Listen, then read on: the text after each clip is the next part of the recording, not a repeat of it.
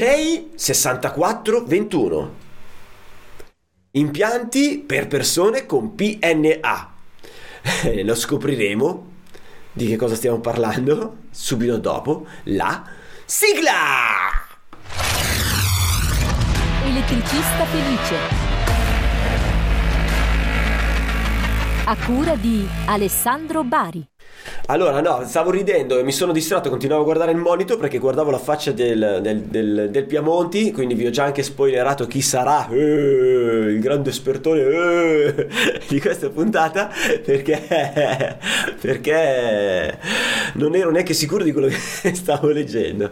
Sono una brutta persona, troppa, troppa ignoranza nella stessa persona, poi arrivi a fare queste cose.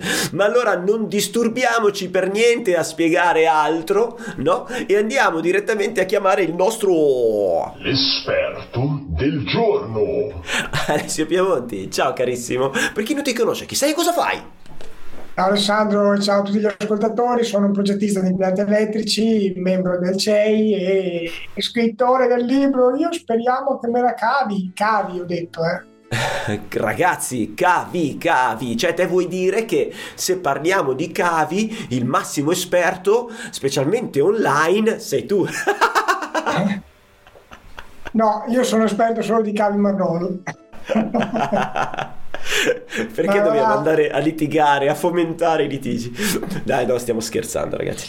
Ehm, allora, c'è il 6421, cioè quindi 64 meno 21, questa norma CEI, che tra l'altro io conosco a memoria e ci sono anche particolarmente affezionato, che tratta di persone, cioè impianti per persone con PNA. Ok, esatto. tu che stai ascoltando in macchina oppure stai guardando il video, i nostri bei faccioni, ma specialmente quello dell'Alessio Piemonti con i suoi stupendi occhioni azzurri, eh, vorrai sapere, magari non lo sai, perché non tutti lo sanno, però è semplicissimo. Cosa significa PNA? Cioè, questi allora la 6421 spiega scusa se sei rido, ma spiega parla degli impianti per persone con PNA. Ma cosa significa PNA? Chiedi a me? Eh beh, chiaro, lo devo dire io, no? Dai. Allora, la norma dice che la PNA è una persona con ridotta e barra O impedita capacità motoria e barra O sensoriale in forma permanente e barra O temporanea. ok, va bene, in pratica... Quindi eh, sono degli impianti per persone che in, in caso di pericolo non riescono a scappare, fondamentalmente. Sì, diciamo, sono persone che possono avere delle eh, specifiche necessità o comunque hanno delle disabilità. Non, eh, di solito quando parliamo di queste persone pensiamo alla classica persona sulla sedia a rotelle che di fatti è una di queste PNA, ma non è l'unica perché... Beh, immagino che uno con disabilità eh, al, dal punto di vista alla, al cervello, ok? Cioè, esatto. di fatto non ha solo problemi motori, magari si muove benissimo, ma se non capisce che gli sta dando fuoco alla stanza e fa... Mm, fa cosa faccio? Un disegnino, capito? Eh, eh, questo diventa un problema. Quindi, allora facciamo una cosa: facciamo un ricapitolo, le diciamo tutte, e poi dopo raccontiamo un po' cosa dice la norma, sì. che è eh, abbastanza importante sapere per due motivi. Primo perché non è più una specifica tecnica come era fino a qualche anno fa ed è diventata veramente una norma. Secondo perché conoscendo questi aspetti non solo l'elettricista può farsi percepire come il professionista della situazione, ma pro, può veramente dare un impianto ad hoc per le esigenze di queste persone facendoselo anche remunerare come è giusto che sia, perché sono impianti un po' più sofisticati, probabilmente converrà usare la domotica, adesso lo vedremo nel corso di, di, di, questa, di questa, chiacchierata, se ognuno deciderà se è opportuno o no, ma vabbè, andiamo avanti. Sì. Quali sono queste nove PNA, queste nuove, queste nuove, queste nuove difficoltà? Primo, l'età avanzata. Ad eccezione delle difficoltà questo è molto interessante questo è molto ecco, interessante. attenzione però in questo caso la norma con età avanzata prende in considerazione quelle persone che magari fanno un po' fatica a, nei, nei movimenti potrebbero avere problemi di equilibrio potrebbero avere poca forza fisica però e tiene escluse quelle che sono le difficoltà cognitive che vanno in un'altra eh, PNA a sé stante. Poi okay. può avere anche una, due, tre, quattro PNA tutti insieme. Eh? Certo, ma determina, eh, la norma determina anche un'età o lo lascia... No. No, ovviamente no, sempre l'interpretabilità che viene lasciata eh, a chi fa le scelte. Purtroppo, certo, perché uno di 80 anni può essere una scheggia, cioè eh, ci sono certo. persone di 80 anni che mi distruggono a tennis proprio, sì, sì, ma cioè, non c'è proprio gioco. Quindi, sì, sì, io una volta sono uscito con una escort ottantenne, ma di... sei un pirla. vai, vai. Difficoltà 2 che è la difficoltà motoria negli arti inferiori, quindi il classico diversamente abile sulla sedia a rotelle. Poi difficoltà 3, ehm, difficoltà motoria agli arti superiori, quindi uno potrebbe essere anche te- tetraplegico, eh, non muovere negli arti, eh, ok? Poi il D4 è una difficoltà nella percezione visiva che non vuol dire come? L'ipovedente? Sì, è quello che vede che ci vede poco, che ci vede sì. poco, perché poi la D5 invece è la cecità, quindi proprio okay, sì, non sì, ci vede. Poi abbiamo la D6 e la D7 che sono rispettivamente la sordità parziale e la sordità totale la D8 che è la difficoltà a riuscire a parlare, ad esprimersi ed infine la D9, l'abbiamo accennata prima, è la difficoltà cognitiva, quindi uno che non, eh, non capisce, eh, ha delle problematiche in testa. Dai. Ok, ok, va bene, va bene, sì, sì. Allora, cosa dice la norma? Dice fondamentalmente che per ciascuna di queste persone ci sono dei accorgimenti, determinati requisiti impiantistici che bisogna andare a realizzare. Come viene eh, strutturata la norma? Racconta un po' tramite le definizioni tutte quelle che sono le cose da sapere, perché giustamente le definizioni sono importanti, perché se io vi dico eh, fa bisogno di assistenza, devo capire cosa intende la norma. Quindi in quel certo. caso limitazioni fisiche, devo capire cosa intende la norma. Persone di supporto, devo capire cosa intende la norma. Ad esempio, se tu fai, come ci è capitato a noi, abbiamo fatto il progetto di un condominio con persone completamente eh, diversamente abili, quindi da sedia a rotelle, e avevamo il cosiddetto porticato amichevole, quindi c'era una persona che abitava lì in quel condominio, che era mh, autosufficiente, e secondo te cosa avremmo fatto quest- nella nell'unità immobiliare di questa persona. Prova a pensare, gli abbiamo riportato che cosa? Certo. Ma tutti diversi indicazioni, allarmi, insomma, esatto. avrà avuto un report di ciò che accade in esatto. tutte le altre stanze. Esatto, quindi questa persona di supporto, laddove ci sia, è necessario considerarla. Perché ti dico questo? Per farti un esempio, se noi andiamo a realizzare l'impianto elettrico per chi è cieco, può servire l'illuminazione? No, cioè, no, a cosa serve? Nel senso, ci vuole l'illuminazione perché magari ci va una, donna, una, una persona bravo, delle pulizie bravo, per, esatto. uh, per, la cura della casa, eccetera. Ci andrà il cuoco piuttosto che. Il cuoco non è detto, eh, però Vabbè. ci andrà de- delle persone di servizio in genere ma anche Però, solo se invita gli amici, che so, avrà solo amici ciechi. Eh, giusto.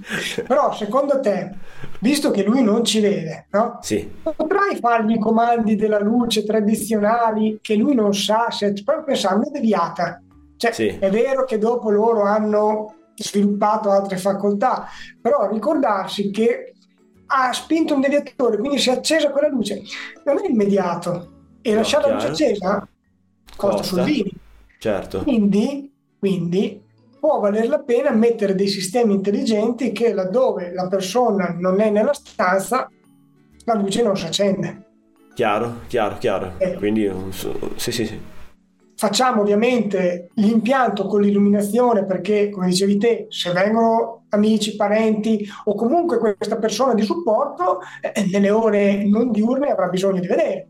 Chiaro. Quindi ci vuole Stessa cosa, la norma ti dice per il cieco non serve che metti il videocitofono, però se questa persona ha uno di supporto che sta lì magari 8 ore al giorno, potrebbe essere comodo avere il videocitofono perché così vede chi è che sta suonando e decide se aprire, se non aprire, eccetera. Quindi, ecco, ci sono tutta questa serie di informazioni che vanno calibrate di caso in caso in modo da poter fare le scelte più corrette per quel tipo di persona. Esempio, chi ha difficoltà cognitive, potrai dargli un quadro elettrico che è aperto e non chiuso a chiave? Eh, mi sembra piuttosto rischioso. Eh, mi sembra anche a me.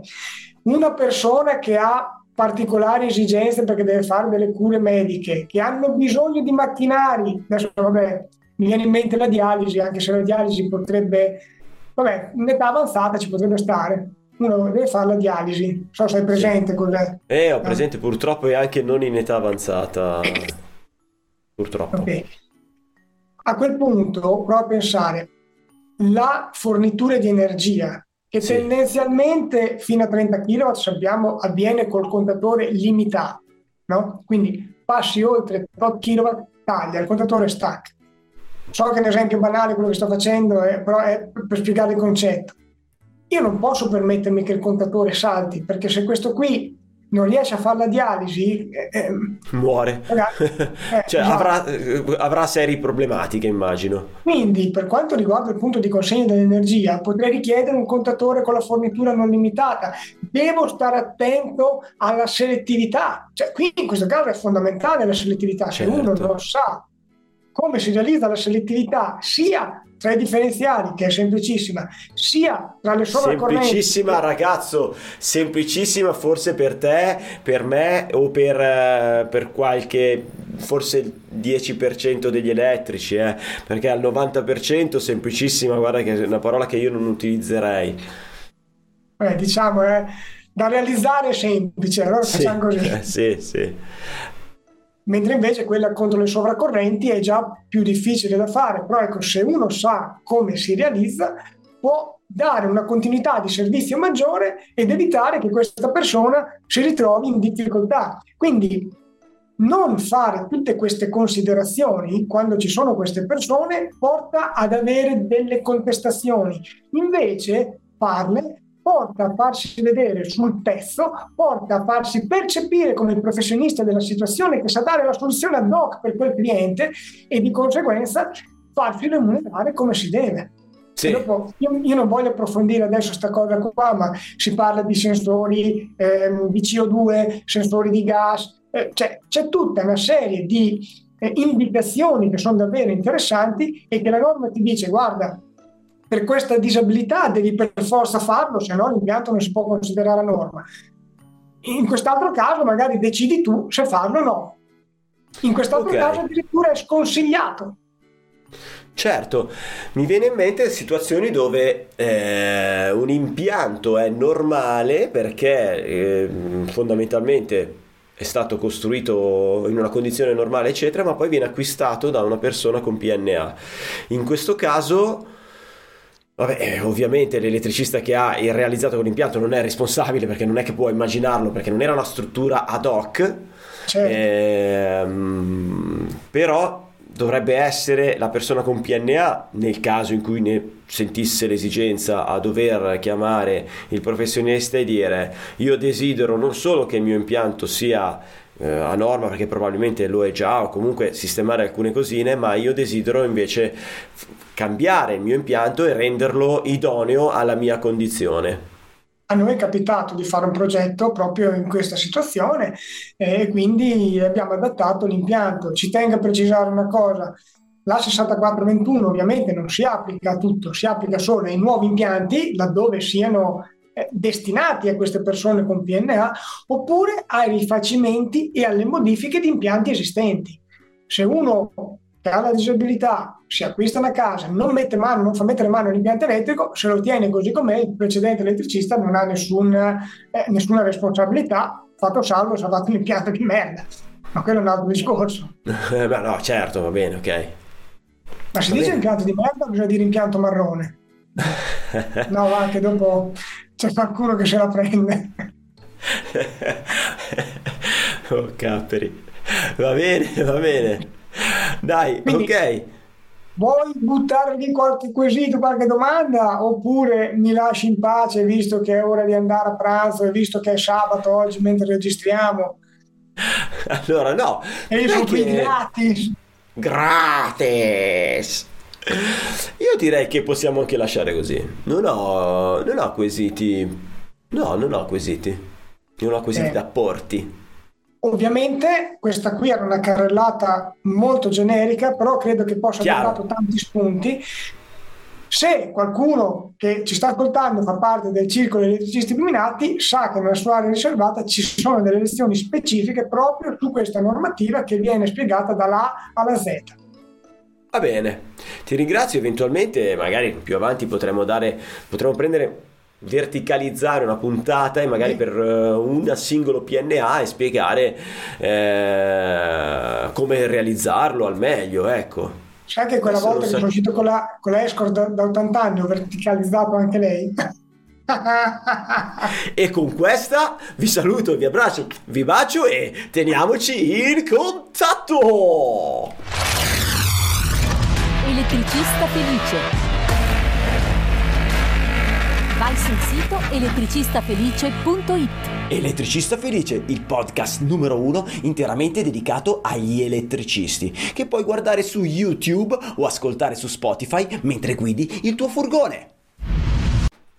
Sì, Marisa, ma è vero che sei uscita anche col Piamonti? Ma avevi detto che lavoravi solo per me?